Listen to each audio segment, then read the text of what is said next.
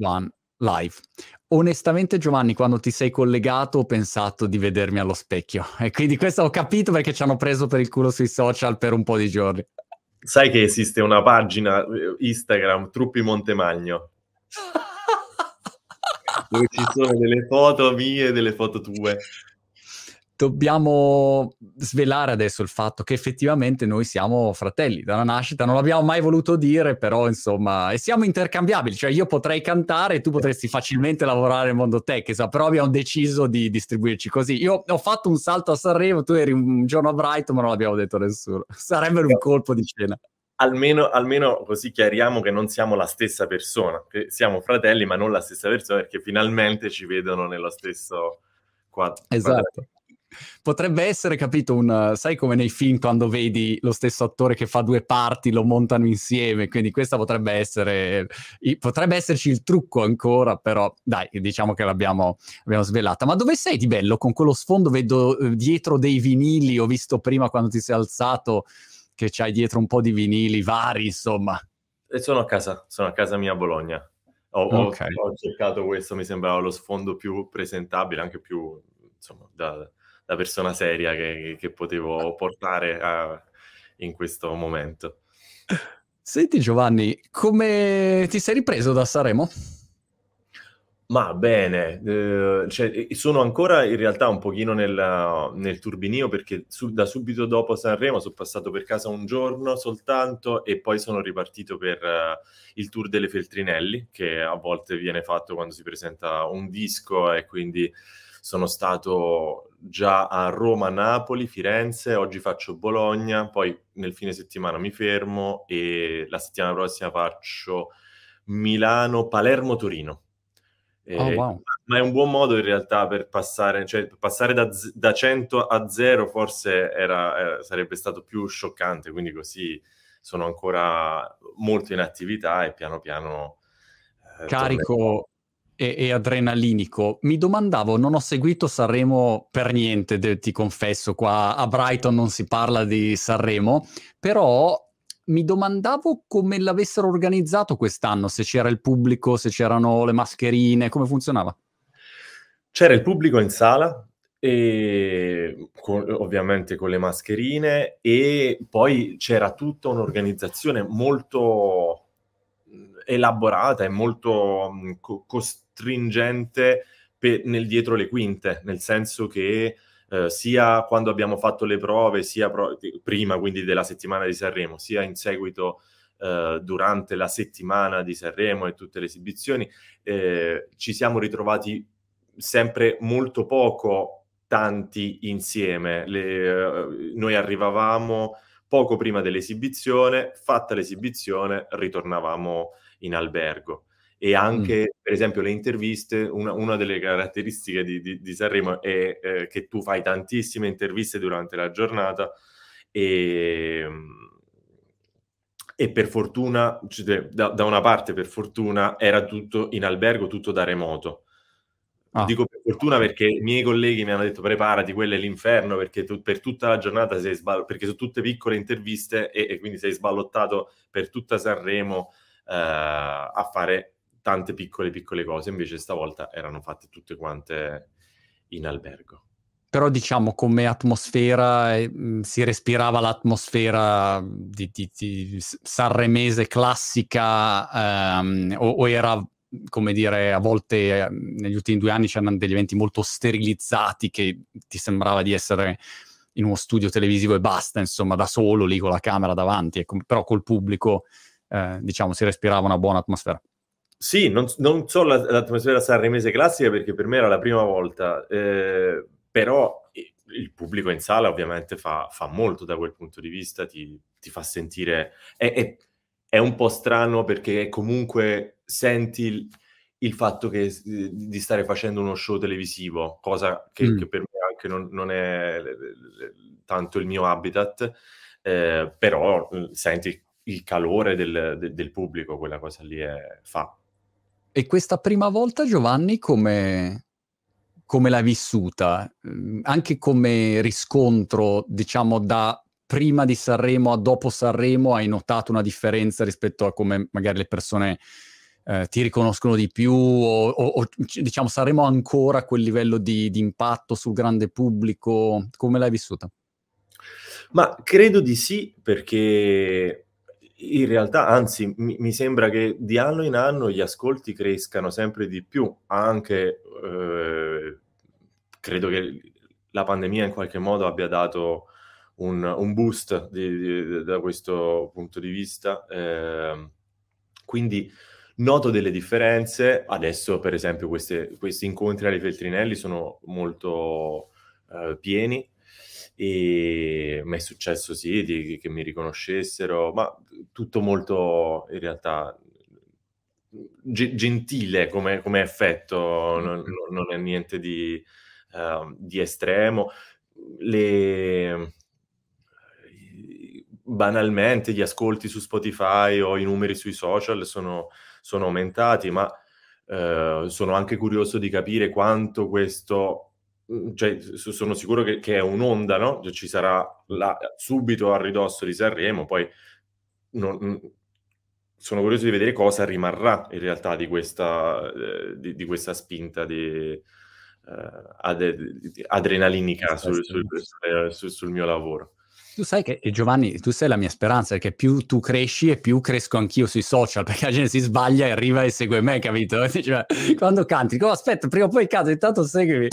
E quindi questo può essere veramente il, il, la, la, svolta, la svolta per me. Senti Giovanni, ero curioso di sapere... Ehm, di tornare un po' indietro, diciamo, nella, nella tua vita professionale e personale per capire che percorso hai fatto. Sono sempre curioso di biografie ed ero curioso di, di comprendere eh, quando sei partito eh, da dove. Quindi mm, mi, mi, domandavo se hai iniziato da, da, ragazzino a essere subito appassionato oppure se è una cosa che è nata dopo. Fa, fai un, un passaggio indietro eh, sul tuo punto di partenza, di incontro con la musica?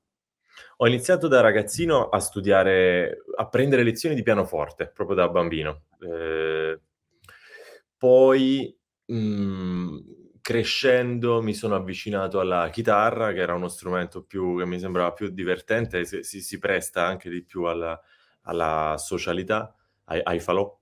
E, e e poi ho iniziato come tutti ad avere le band che suoni nelle cantine, come tutti quelli, cioè come alcuni, ad avere la band nello scantinato di, di, dei tuoi. Eh, a un certo punto mi rendevo conto che mi scocciavo di, di imparare le cover e, e, di cantarle in finto inglese, quindi ho, ho iniziato a scrivere dei, dei brani miei e, e, da lì pian piano sempre di più avevo la la voglia, la, la, l'esigenza di far diventare questa cosa un lavoro. E ho cominciato a registrare le prime cose, ho impiegato molto tempo, il, il, mio primo disco è uscito relativamente abbastanza tardi perché eh, avevo quasi 30 anni, ah. eh, perché ho impiegato molto tempo eh, a, a, a, trovare una casa discografica, in realtà in un momento storico in cui si, cominciava molto ad essere un'opzione assolutamente valida quella dell'autoproduzione, che infatti poi ho, ho intrapreso eh, successivamente con il mio secondo disco eh, ed è stata un'esperienza molto interessante eh, che avrei fatto da prima, se non ave- perché se, quando sei piccolo vivi, almeno eh, per, per me e i miei amici, vi, si viveva con il mito della casa discografica che arriva e ti cambia, e ti cambia la vita. Certo. Esatto, e, so, e vabbè, è, un'ingenuità che, che, che è passata. E, ma in realtà poi successivamente è successo, in, in, questo momento io sono con una, poi sono passato ad un'altra casa discografica con il mio terzo disco e adesso sono con una major. Mm, ok. Che, che, differenza c'è per chi non si intendesse di, di musica tra major e casa discografica? No, è una major è una casa discografica, soltanto che, ehm, è una multinazionale, una cattivissima multinazionale, ehm, equiparabile alle appunto ad altre multinazionali che si occupano di altri tipi di prodotti. Ehm, sono ovviamente, delle, degli, dei player molto potenti, molto forti, eh, che uh, ti danno delle possibilità eh, in, in, qualche, in, qualche, caso. Nel mio caso è stata, è, è stata una collaborazione finora molto interessante eh, perché in effetti ho avuto delle possibilità produttive che non avevo avuto prima. E come invece mh, artisti che magari seguivi da ragazzino, che, che dicevi, ah, effettivamente questo è, potrebbe essere una, un riferimento o qualcuno che, che, è nelle mie corde, in che, in che parte stai del, dello scenario scacchiere musicale? Ma io sono cresciuto con uh, quella generazione di cantautori che negli anni 70 ha un po' fondato un, un canone classico della, della, canzone italiana, quelli che poi sono de, de, de, definiti i cantautori, quindi De André, Paolo Conte, eh, Lucio Dalla, Batti, Franco Battiato, questi sono eh, i musicisti che mi hanno formato, eh, anche proprio come persona. Eh. E poi da lì crescendo, perché li ascoltavano i miei genitori e, e io ho continuato ad ascoltarli. Poi crescendo, boh, ho, ho, tipo scoperto i Beatles eh, oh. a, a, 14 anni, quindi molto tardi. E poi eh, sono cresciuto negli anni 90, quindi c'era tutta l'onda lunga del grunge, a parte in Nirvana, ma c'erano i Hyper Jam, poi c'era il post-rock eh, dei gruppi che mi sono piaciuti moltissimo, erano i, i Karate, i Morphin, sono de- delle band di, di Boston. E... e... poi da lì, per fortuna, tantissime cose. Tu vivi a Brighton, sono molto curioso di sapere se hai incontrato, se incontri Nick Cave a volte. Ogni tanto un... passa. E pensa c'è um, Fatboy Slim invece, che c'ha il ristorante, vabbè, altra tipologia di musica, però Fatboy Slim c'è il ristorante e viene lui e ti porta da mangiare e tutti ti, lo guardano come dire dai veloce veloce ciao quindi lo vedi Nick Cave Nick Cave guarda, l'ho incrociato due o tre volte l'ho incrociato. Poi ha avuto una sciagura se non sbaglio del, del figlio ecco. Eh, però insomma devo dire non negli ultimi fi, fino al pre-covid ecco. Poi con covid non, non ho mai più incrociato eh, però se, qua c'è senz'altro diciamo tanta cultura musicale in generale, ho visto c'è la scuola, credo il conservatorio mm, qui, ehm, pieno di, di, gente che va e suona anche per strada, insomma c'è ehm, un, approccio molto open eh, rispetto anche a, mm, a, chi si esibisce, eh, che fa, come si chiama, busking si chiama, cioè quando eh, suona per strada eh, interessante. E, e, il tuo inizio eh, dove lo collochi? Nel senso, il tuo inizio come um, primo um, disco, come è avvenuto? Perché mh, mm, te, hai detto non te lo sei autoprodotto, ma sei passato quindi da, un, da un'etichetta all'inizio. Esatto, eh, in, in, realtà era un disco che avevo prodotto io, poi di fatto, eh, in maniera molto col coltello tra i denti, molto avventurosa con amici eh, so, soprattutto. E poi però ho trovato questa piccola etichetta, io vivevo a Roma eh, che però aveva pubblicato eh, che era un'etichetta che mi piaceva, che aveva pubblicato alcuni dischi che mi erano, che mi erano piaciuti. E quindi l'ho corteggiata per un po' ed è uscito con loro, nel senso che, come dire, loro hanno provveduto alla messa in commercio eh, della, dell'album e poi alla comunicazione. Eh, loro erano anche booking, quindi avevano inizialmente gestivano anche il tour, i concerti legati a, a quell'uscita. Mm. E ha mandato il CD, ehm, musicassetta, cioè nel senso cassetta a nastro o, o file? A che... Ah, solo CD, ok. Solo CD. Sì, la... mi sa che da quando io... Ora le, le, le audiocassette stanno tornando di, di moda, uh, sono di nuovo considerate un supporto interessante, ma eh, in realtà hanno, hanno molto fascino. Eh, però è una cosa... Qualcuno mi... mi, mi... Cioè, spero di non dire una sciocchezza, ma, ma credo sia una cosa abbastanza recente. Ah, Ma okay. e, e, il CD sta, sta molto morendo proprio come, come, supporto. Sta ritornando molto il vinile, ma all'epoca, t- tuttora è un po' più... È, è, è un output un po', lu- un po' più lussuoso per una, per una produzione, nel senso che la prima cosa che si fa, credo, ancora sia il, il CD come supporto. Poi il vinile e poi proprio quando eh, mi sembra di vedere, ma proprio negli ultimissimi tempi, eh, l'audiocassetta. Per esempio, il, il, l'antologia che, che, è uscita mia adesso a ridosso di Sanremo uscirà in vinile tra, tra, un po', però la prima uscita è stata il CD. Ah, ok. E il peso oggi che tu vedi dei vari Spotify, dei vari mh, mm, player musicali, Apple, Amazon, in generale tu, di tutta questa parte, come lo, lo vedi da, dal tuo punto di vista? È, è una questione molto controversa perché forse questa cosa ti è arrivata come... Cioè, poi tra l'altro tu hai delle cose su, su Spotify, quindi è, è una... Sì, è una podcast che... eh. come distribuzione di, di audio. Sì. E, e, quindi è, è, molto controversa perché le royalties che, che, che vengono da, da, quella, da, questi player sono molto basse per, per gli artisti. Eh, non so se, vabbè, no, quella è un'altra cosa. Il fatto che Neil Young ha tolto il suo catalogo, però riguarda, riguarda Joe Rogan. E quindi, boh, credo sia una... E, e, però di fatto, in realtà, noi parliamo di CD, di vinile, di cassette, ma tutto la, la, fruizione passa per il, credo il 90%, recentemente parlavo con uh, una, una, persona che lavora nella mia casa discografica mi diceva delle, de, delle percentuali assurde rispetto a quanto la fruizione passa da lì. E quindi boh, so, ci ragiono spesso su queste, su queste cose. Ovviamente la, lavorando con una casa discografica poi non sei libero rispetto alle scelte da, da, da fare su, um, riguardo questo.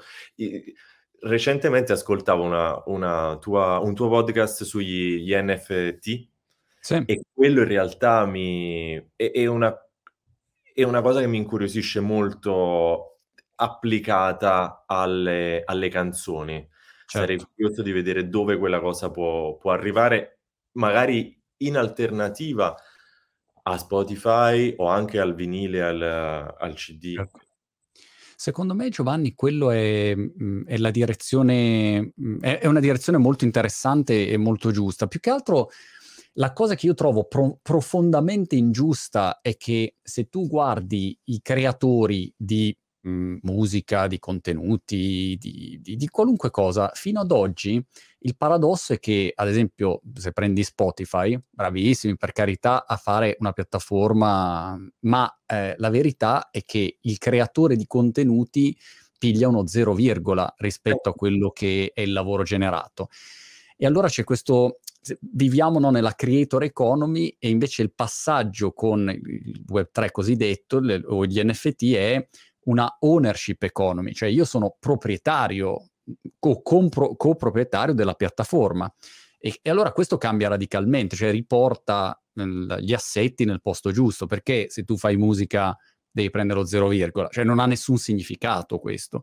Quindi, mh, diciamo, io sono molto fiducioso, vedo anche un sacco di, di piattaforme nate, c'è Royal, c'è un'altra, guarda, la, la, stavo guardando prima, poi non ho avuto tempo perché ero, ero di, fle, di, fretta, la te la dico al volo. In pratica io ovviamente faccio un monitoraggio de, del business e degli investimenti, no? E mh, considera che in questo momento ci sono 40 aziende del settore, diciamo, cripto, che è una definizione molto ampia, che sono unicorni, cioè valgono più di un miliardo e un'azienda che ha sound.xyz è un'altra, ma ti dico ogni due minuti ne nasce una. E, ehm, e l'idea di base è quella di dire, ma se um, tu sei un artista e puoi fare un pezzo, lo veicoli e, ehm, e, io acquisto un NFT, a quel punto ho, posso ascoltare il tuo brano, io una volta che creo questo cordone ombelicale diretto con te, posso dire, ok, allora non lo so, una percentuale di quello che incasso lo prende, eh, viene distribuito alla mia community, ai miei fan.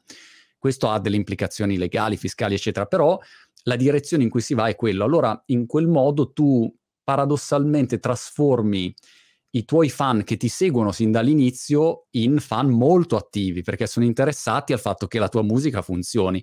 Invece se ci pensi, quando uno parte e dice, ah, io seguivo, non so, in Irva- eh, Eminem, e poi però è diventato troppo commerciale, basta, dici no, è diventato troppo commerciale. Qui il paradosso invece è che quando diventa commerciale tu sei contento perché farà più numeri, quindi lo sostieni sempre, non è che lo sostieni una volta. E allora è come dire un meccanismo di avere, per avere un rapporto diretto, a prescindere dai soldi, è un rapporto mm-hmm. diretto con la tua community, non, pa- non sei intermediato da una piattaforma che poi dice no, aspetta, questa musica qua no, meno visibilità e tu eh, vieni ascoltato di meno, pensa su YouTube la stessa cosa. E sta cambiando il mondo, e sono fiducioso ecco, su, questo, su questo punto. Questo è interessante, questo, questo aspetto qua non, non, lo avevo, non lo conoscevo, non lo avevo considerato. A me piace il, l'idea no, di, di, di, trovare il modo di avvicinare la, un'opera che, che in realtà è, digitale a, uh, al quadro che, che, fa il pittore, che quindi è, è una cosa unica, quella, quella, cosa proprio artisticamente mi, mi, interessa. C'è, mi sembra, un problemino, tra, tra virgolette, di eh, ecologico eh, legato a questa, a questa questione del... Yes, eh, ci sono mille problemi legati a, al mondo cripto, NFT, è, un, è, all'inizio, una tecnologia all'inizio, quindi eh, la lista è lunga, ce n'è di casini da risolvere. C'è un tema di impatto ecologico, su cui però mh, mm, ci sono magari delle blockchain che stanno già risolvendo questo problema. Quindi va, va molto veloce questo mondo. Spesso esce l'articolo ed è già stato risolto il problema, no? Quindi c'è questo aspetto. O hai sistemi di compensazione, non so, io ho fatto degli NFT e ho comprato una foresta, mille alberi, per compensare, c'è un calcolo che viene fatto e compensi l'impatto di, di, della produzione di questi NFT con, con questo.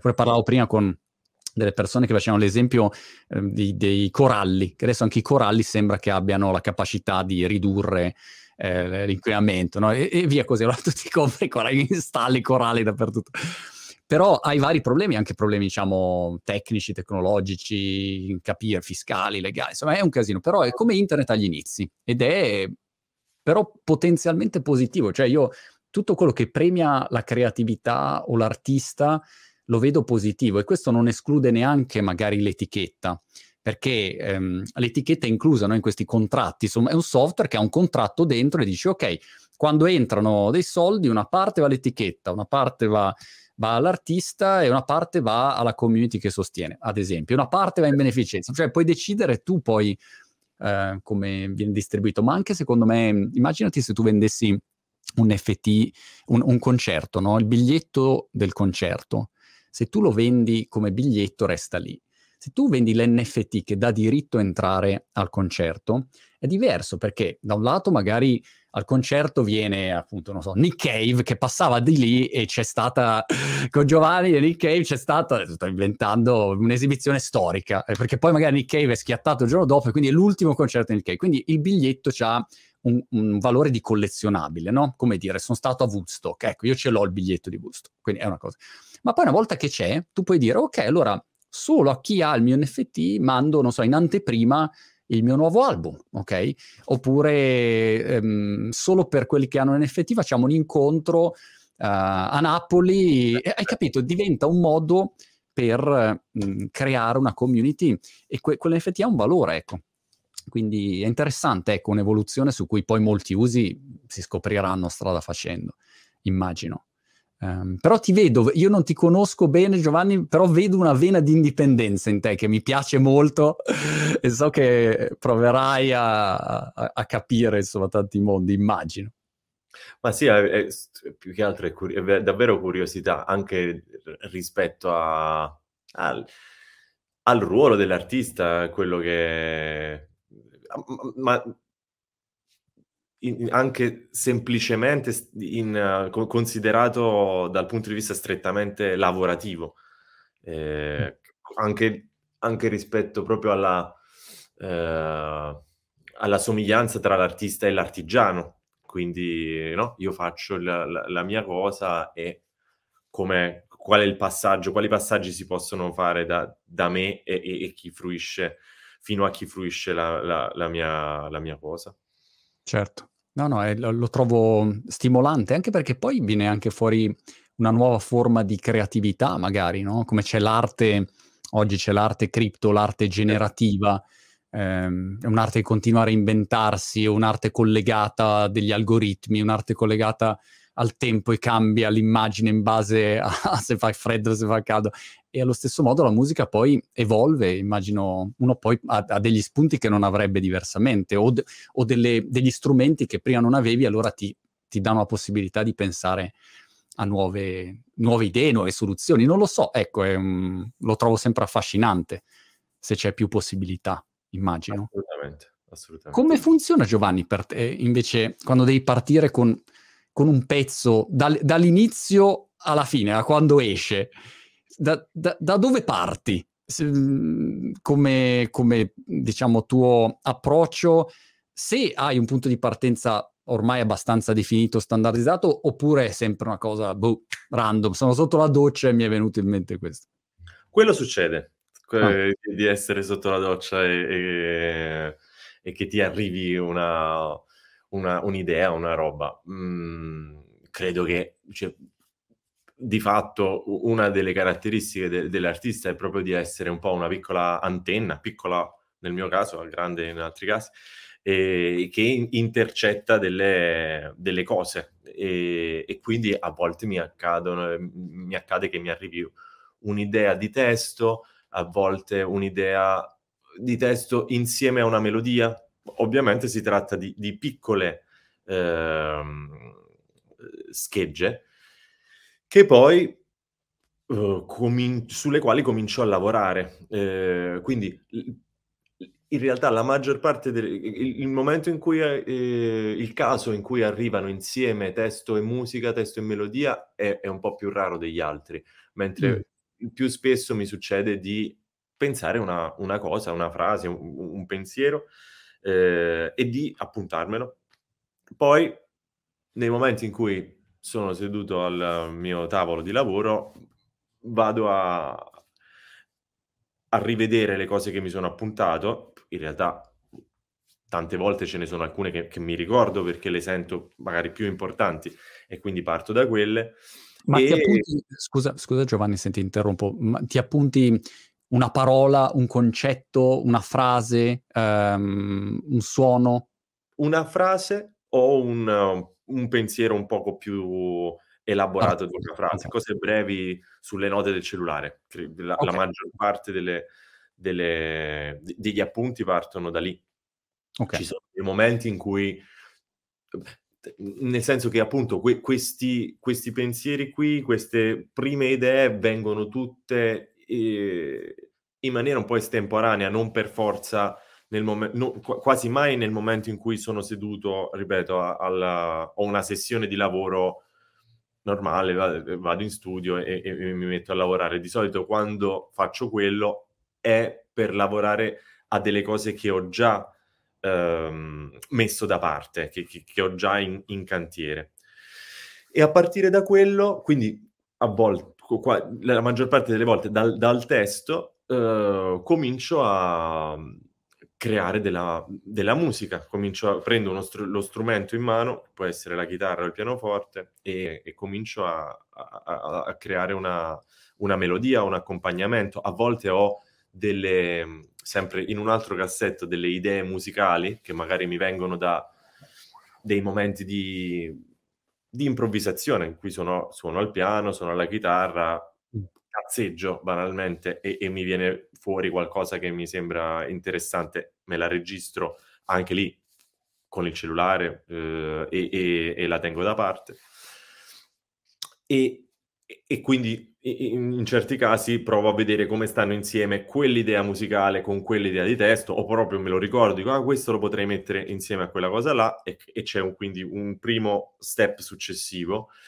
E, e poi da lì comincio a, ad avvicinarmi sempre di più, anche proprio come, cioè all'inizio allora, ecco, io non, non, sono di quel genere di, di, cantanti che scrive di getto una canzone, mi capita molto raramente. Eh, di solito mi viene questa idea e un po' per, uh, un po' per pigrizia, un po' anche proprio per controllare che l'idea eh, abbia una sua validità nel, nel, tempo, sto lì ad aspettare, la lascio sedimentare, piano piano ci, ci, aggiungo delle cose ed è come se mi ci avvicinassi sempre di più, è come quando peschi, non è che io peschi, però so che se, se, se tu peschi eh, non subito tiri il pesce dentro, no? il, lui ti mangiucchia l'esca, poi piano piano ci si, mm, eh, la, la, si aggancia. La, si aggancia, ma tu a volte lo, lo, lasci andare un pochino per la sua strada e poi lo, lo tiri quando sei sicuro di, di, prenderlo ed è un pochino così, è un po' adesso truculenta questa mm. immagine. Eh, tutti i, i, pescisti in ascolto ci attaccheranno. Era una, una, figura, è solo un'immagine, un esempio, ecco, non abbiamo nulla contro i, i pescetti ovviamente. Ok, chiaro. Ma um, ti, ti, domando, le collaborazioni come funzionano in questo caso? Perché una cosa che a me mh, colpisce, però non essendo io un musicista e minimamente artistico non lo posso capire, è in generale la valutazione um, del dell'artista um, che, che, si fa aiutare da, uh, da, collaboratori viene sempre vista male, mentre invece l'artista, come dire, il vero um, artista, no? deve scrivere il pezzo, fare tutto lui, suonarselo e deve essere perfetto, per preciso, nessuno gli deve dare una mano deve uscire e dici mamma mia, grande, sei un fenomeno. Invece, voglio dire in qualunque altra realtà, se io faccio un'azienda, eh, non è che faccio tutto io da solo, no? cioè, metti insieme delle persone che ti aiutano, con, hanno competenze diverse. Come funziona questo, diciamo, mondo delle collaborazioni o la squadra di persone che secondo te è importante avere, di chi bisogna circondarsi? Assolutamente, è molto interessante questo punto perché credo che venga proprio da, so, dall'Ottocento questa concezione qua de, de, de, dell'artista anche un po' eroica. E, e, e, infatti, appunto, in realtà quello che ti avevo raccontato era solo proprio il primo step, no? che, che, dove tra l'altro a volte sono solo, ma, mm, ma a volte in realtà quasi sempre dopo un certo punto che, che, che in effetti ha più a che fare con, con la mia intimità eh, creativa, però da lì in poi cominciano ad arrivare persone. Ehm, possono arrivare degli altri autori con i quali lavori alla, alla tua idea, e poi arrivano i, i, produttori, uno o più produttori, che sono, è come, non lo so, un esempio che mi viene da fare per non so se aiuta perché è un altro esempio tecnico, è come il direttore della fotografia nel cinema, è, è in qualche modo il, il tramite tra... è una figura che ha una parte artistica ma anche una parte tecnica ed è il tramite tra la visione che può avere l'artista e uh, il, la realizzazione di, di, di quella, quella la messa in atto di esatto. certo che ha delle tantissime componenti che non sono romantiche, sono tecniche, perché magari io ho, mi viene l'idea di registrare in, in una caverna. Ora eh, è possibile che per avere quell'effetto lì io non debba andare in una caverna, ma debba andare, non lo so, a casa tua, de, perché certo. la stanza della tua camera da letto sì, certo. ha quel suono lì, mentre una caverna non ce l'ha e questa cosa è una scemenza tecnica che adesso ti ho detto che ha, eh, ha, ha deromanticizza eh, questo, questo, processo, perché è un processo che ha anche delle cose che non sono romantiche, ma romantiche, nel, cioè per me è tutto romantico, perché è, è, è bellissimo mh, mm, questo lavoro e tutti i suoi aspetti mi, mi piacciono, però dico romantico nell'accezione più, più immediata, più semplice. Ovviamente, essendo cioè, rispetto ad altri lavori eh, più codificati, sono, le, le, divisioni non sono così nette, nel senso che ci sono degli artisti che sono anche produttori, che fanno effettivamente tutto, tutto da soli e altri che, che non lo fanno, non c'è, non c'è una regola. Eh, e, e, io stesso in effetti sono stato, soprattutto in passato, molto geloso proprio di questa de- dell'attribuzione a me e a me solo di, della, del mio progetto artistico, nonostante fin dall'inizio non ero solo. E, però sempre di più mi rendo conto che è normale, è bello, è interessante ed è la, la, realtà di fatto che ci, ci possano essere delle, degli altri persone, delle, delle collaborazioni tra l'altro mi sembra proprio una caratteristica di questo momento storico che probabilmente anche la musica eh, più co- cantautorale, qualsiasi cosa voglia dire questa parola, ha mutuato dalla musica urban, credo, eh, non sono un critico, però secondo me in quel tipo, nelle produzioni rap, eh, succede di più che ci siano tanti eh, contributori a, a, una, a un'opera artistica, mentre nel, nel mio mondo di, di, provenienza questa cosa secondo me accadeva di meno, ma adesso se io prendo un disco, per esempio, di Bon Iver, è come è, è, è, vedo lo stesso numero di, uh, di collaborazioni certo. e collaboratori che c'è nel disco di Kanye West. Chiaro, chiaro. Un'altra curiosità che avevo è questa. Io um, no, non ho minimamente una, una, vena artistica. L'unica forma di espressiva artistica è quando magari voglio fare uno dei miei videucci qua nella cameretta e che, come dire, ho, ho una, un percorso ben chiaro interiore che succede. Ho un'idea e poi ho una sorta di sofferenza fino a che non riesco a definirla bene, poi dico, ah ok, per dire adesso voglio fare un video su perché l'ignoranza dilaga sui social, no? E allora eh, ho letto un tot di robe, vole... non riuscivo a metterle insieme, poi alla fine ho detto, ah aspetta, aspetta, allora ho quelle dieci cose, parole chiave che ho in testa e dico, bene, fino a che lo butto fuori, dopodiché ho fatto il video basta, lo carico tendenzialmente se lo rivedo dico mamma mia che merda questa roba e, e, e parto di nuovo e cioè, ho come l'illusione, come con... Um, con eh, le, le, donne quando partoriscono che dicono non avrò mai nella vita più un altro bambino perché dopo il parto così e poi passa questa cosa te, te ne dimentichi e dici no ma come? Subito eh, avremo altri figli no? e qua è la stessa cosa io vivo questo percorso. Mi domandavo se tu ehm, avessi questa tipologia di parto creativo o come fosse per te. Sì, è abbastanza così, nel senso che mh, mm, a volte non vedi proprio dove quell'idea deve arrivare, quindi tu ci, eh, ci giri intorno eh, cercando di capire eh, che cos'è que- questa idea. A volte a me ho l'impressione che la canzone già esista nel momento in cui mi arriva quell'idea di 10 secondi o quella frase e io devo scoprire qual è, la devo tirare fuori da, da, da, da quella piccola idea. Ora che nessuno mi fulmini per quello che sto per dire, ma eh, non so se, se, c'è un aneddoto su Michelangelo che mm. di, quando prendeva i massi dalla, a Carrara eh, per, per, fare le statue, lui già sapeva, però lui già lo sapeva che statua c'era dentro quella, certo. quel blocco di pietra.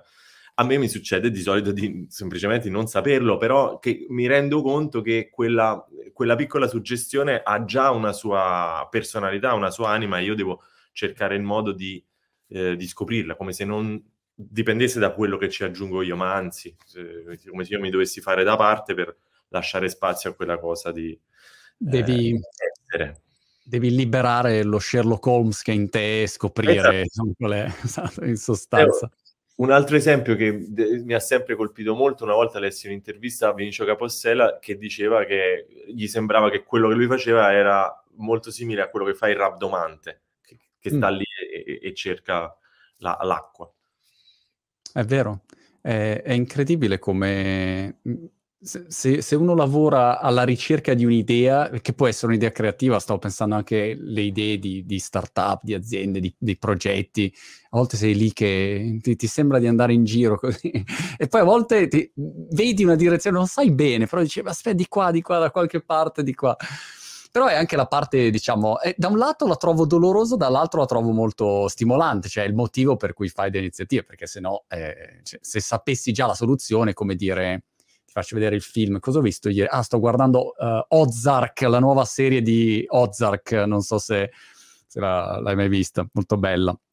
Eh, che, che, è una serie insomma, storica, però se, se, guardi un film e sei già alla fine, dici vabbè, è bello, però insomma non me lo sono goduto per niente, insomma, quindi c'è un percorso. Come fai invece a fermarti? È una cosa che chiedo sempre agli artisti o agli scrittori qual è il momento in cui dici basta, finita così? Perché il mio problema sarebbe che non continuerei a dire, vabbè, ma aggiungo un po' di chitarra. No, aspetta, aggiungici anche due campanelline, non so, com'è che ti fermi?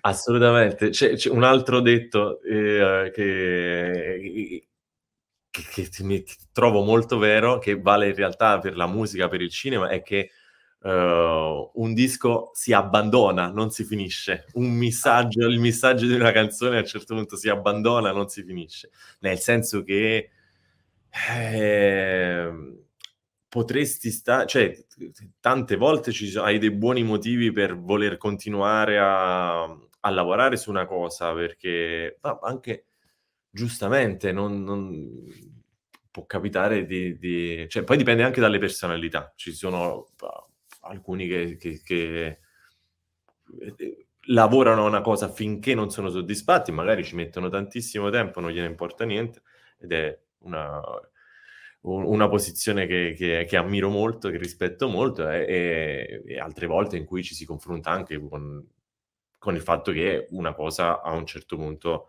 deve uscire basta. Cioè, a, a volte, tra l'altro, um, una cosa che mi succede lavorando, eh, con cui scherzo con, con, Marco, che è il produttore di quasi tutti i miei dischi, eh, nel momento più o meno finale di quando tu fai il missaggio, cioè quando tu scrivi la canzone, poi lavori all'arrangiamento del brano, vai in studio, registri, quindi assembli tutta una serie di, di cose, o banalmente la canzone è piano e voce, tu ci metti la batteria, il basso, i violini, le tastiere, i cori, e poi però, e queste cose le registri una sul, sull'altra, e poi c'è la, la, fase di mix, che è, eh, un, è, una parte sia artistica che anche molto tecnica, che è do, lì dove cominci a cercare di far stare bene, co- convivere queste cose, perché ah, ci sono anche delle questioni di, di fisica acustica, per cui, uh, non lo so, la chitarra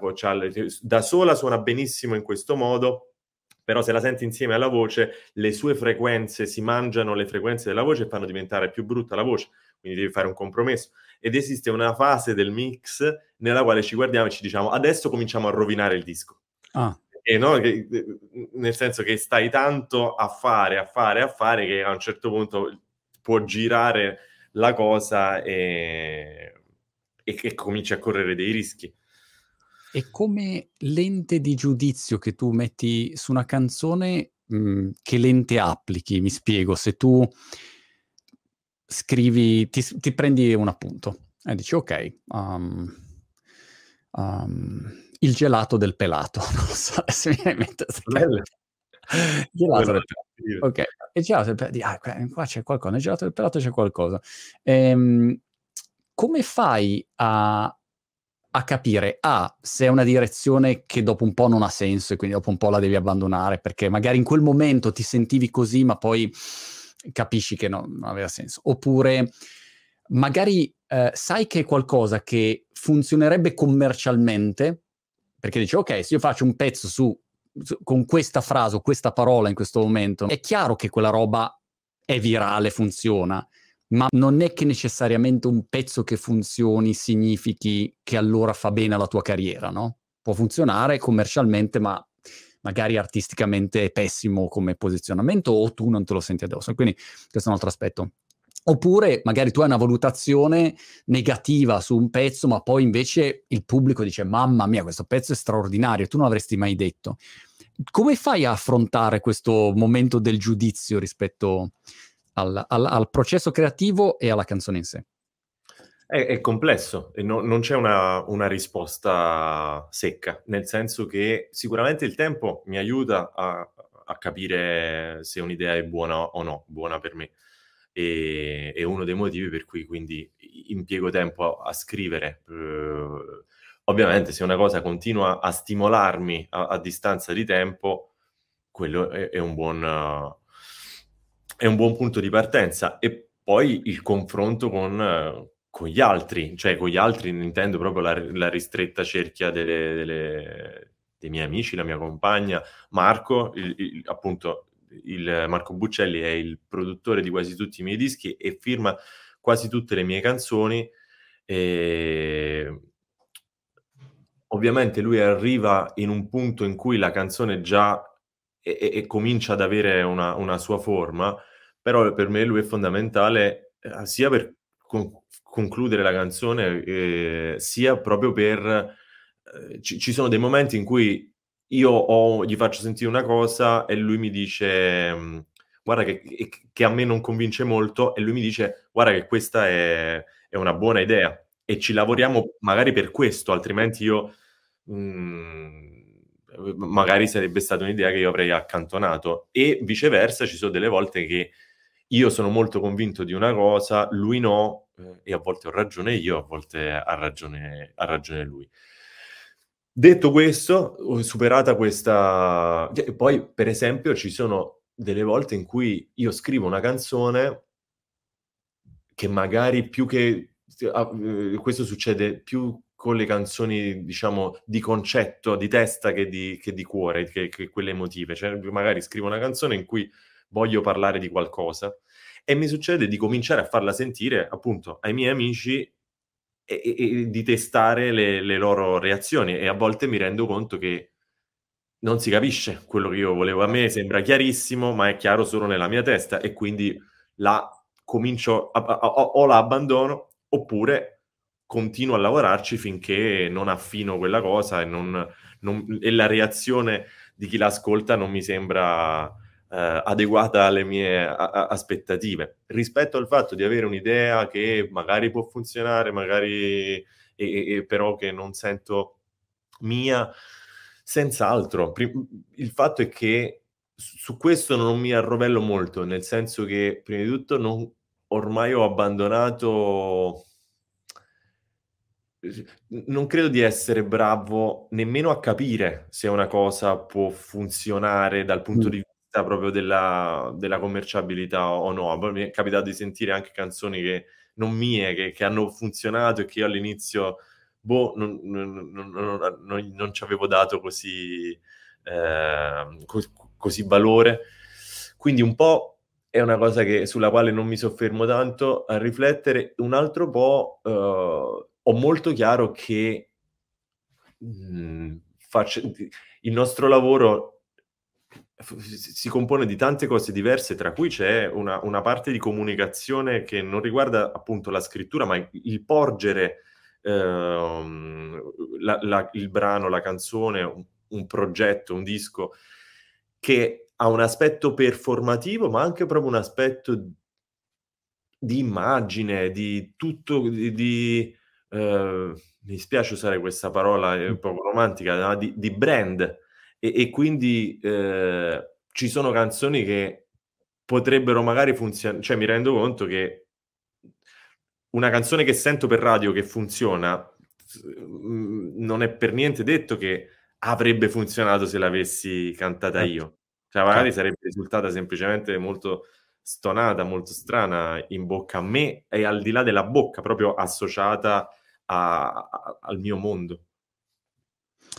È, interessantissimo secondo me un processo creativo perché ci sono talmente tante variabili e, e, e c'è un'incertezza eh, sempre presente, ecco, fa parte proprio mm, un po' arte, un po' scienza, un po', un po socializzazione, un po' momento. Eh, parlavi di scrittura, eh, sei uscito anche con, um, con un libro. Um, mi domandavo come ti trovassi, ecco, nel ruolo di, di, di autore e quindi musica, scrittura e quindi adesso mi aspetto un film, insomma, già il prossimo step che girerai a Brighton chiaramente. Con Nick Cave. Con Nick Cave. No, no, no, no, voglio assolutamente rimanere attaccato alle, alle, canzoni. Questo libro è stata una bellissima esperienza e è stato anche un modo, devo dire, durante la pandemia confrontarsi con la creatività è stato strano, non, non è stato facile, anche parlando con alcuni colleghi, eh, questo mi ha un po' rincuorato perché ho capito che è stato un problema comune. E questo libro, a parte che è legato a un viaggio che desideravo fare, perché ho fatto il, ho percorso in camper tutto il perimetro della costa italiana. Siamo partiti dal ah. confine con la Francia, abbiamo disceso il Tirreno, la Calabria, la Puglia, risalito l'Adriatico e siamo arrivati al confine con la, con la Slovenia. Era un percorso che mi interessava fare, per fortuna ho avuto la... Eh, appunto, questo è un lavoro fortunato perché a volte riesci a... Uno degli aspetti positivi, però cioè che c'è anche delle controparti negative, ma comunque è che puoi unire de- de- delle cose di vita a, de- a delle esperienze lavorative. Quindi abbiamo fatto questo viaggio che è stato anche un, uh, un tour di concerti e io ho tenuto un diario di, di viaggio. E quindi questa cosa qui mi ha permesso di lavorare, di, fare una, una, di svolgere un'attività lavorativa durante questi anni nei quali appunto era, era un po' più complicato il rapporto con la creatività. E, essendo un diario di viaggio, eh, è stato proprio un lavoro completamente diverso da quello che, al di là del mezzo, al di là del fatto che non è un mezzo che io eh, padroneggio quanto la, la, la musica, la, le, le canzoni, è stato proprio un atto diverso, nel senso che con le canzoni, appunto tu parlavi di, di quel momento di, di, di, arrovellamento, di struggimento, tu ce l'hai proprio perché ti devi inventare una cosa, in questo caso non dovevo inventare niente, quindi tutta la, okay. eh, la, la fatica, la, l'impegno, il lavoro ha riguardato eh, la tecnica che non possedendo, eh, perché non avevo mai scritto niente di più lungo del tema di italiano a scuola, eh, ho dovuto, ho dovuto faticare per, per, per trovare. E... Beh, poi l'altra cosa interessante di questa esperienza era che mentre con, con le canzoni tu ti rivolgi molto a, a, a un, al mondo interiore o eh, spesso una canzone che, che, sia vera o no, però eh, che sia biografica o no, ma riguarda un tempo passato. In questo caso io ero tutto nel, nel presente, nel momento in cui raccoglievo le, le informazioni per, per, scrivere questo diario. Questo è stato molto interessante perché noi viviamo molto poco nel presente o, o comunque con la consapevolezza del presente, del momento presente. Stiamo o a pensare a quello che è successo, o a pensare a quello che vogliamo fare, o sui social quindi siamo, io mi, sento molto distratto e, e questa esperienza è stata molto interessante per questo. Interessante questo. E, scusa, il libro si chiama um, L'avventura. L'avventura. E, um, dopo questa esperienza ti, ti, vedi a scrivere altri libri in futuro? Mm, non è, stato bello farlo, però veramente no, vorrei rimanere. Mi immagino un futuro legato alle mie canzoni. Mi piacerebbe fare completare il, il racconto dell'Italia perché abbiamo fatto solo la terraferma. Penso che possiamo fare tra qualche estate le isole. Vabbè, effettivamente a, a quel punto, oppure poi potresti allargarlo e fare tutte le coste di tutto il mondo, di tutti i paesi wow. del quello sarebbe... Lo, lo teniamo per... Eh, quando, quando, farai il Global Tour. Ma a proposito del Global Tour, eh, diciamo, ad oggi sei ovviamente in Italia come, come tipologia di, di musica. Um, hai, hai, mai ragionato, diciamo, sull'internazionale? Ehm, in questo momento in cui la lingua sembra blurrare un po' di più ehm, perché vedi appunto Netflix che c'è la serie coreana che comunque viene tradotta, mm, voice overata, l- lo guardi con i sottotitoli, quello tedesco, cioè c'è meno quella rigidità che c'era magari un po' di anni fa dove dovevi uscire in inglese, doveva anche essere un buon inglese, se no era difficile uscire come con un'altra lingua. Non lo so, è una cosa su cui hai ragionato, ti interessa, non ti interessa? Ma sì, mi interessa, ovviamente sarebbe bello, mh, tantissima musica che, che, che, amo e che, sulla quale mi sono formato proviene anche da, da, dall'estero. Mi sembra una cosa molto difficile per, per tante ragioni, eh, proprio anche... Oddio, la lingua italiana, anzi è ancora prima, la lingua napoletana ha avuto... Oh, è uscita fuori dall'Italia, ha avuto del, degli artisti che, che, sono riusciti a, portarli, a, portarla fuori dall'Italia. Eh, ma credo sia molto difficile per questioni linguistiche, ma anche per questioni eh, musicali, nel senso che per quanto io mi senta legato alla tradizione musicale italiana, ma eh, da, dagli anni 50 in poi noi subiamo moltissimo l'influenza della musica americana eh, o comunque anglofona. E questo eh, ho paura che possa rendere poco interessante per un mercato estero quello che io faccio eh, in italiano, nel senso, mm proprio dicendolo brutalmente, se io facessi proprio il rock and roll uh, in italiano, non credo che a, una, a, un americano o un inglese gli interesserebbe, come se lui facesse la tarantella in, uh, in mm. inglese. Mm. E, e, a partire da questo ragionamento, uh, che è molto estremo, penso che possa essere difficile per, per un artista che ha nella propria musica delle forti influenze anglo-americane uscire, eh, ri- risultare interessante al di fuori della, uh, del proprio bacino linguistico. Chiaro. Giovanni, prossimi progetti? Hai in ballo qualche cosa, a parte finire questo tour uh, The Force? Uh, uh, hai qualcosa su cui stai già lavorando? Ti prendi un minimo di pausetta che dici, insomma, fatto Sanremo, fatto il libro, un attimo adesso magari giretto in camper senza prendere appunti, non so, ecco, o hai già in, invece in, in mente qualche cosa di particolare che si possa dire ovviamente?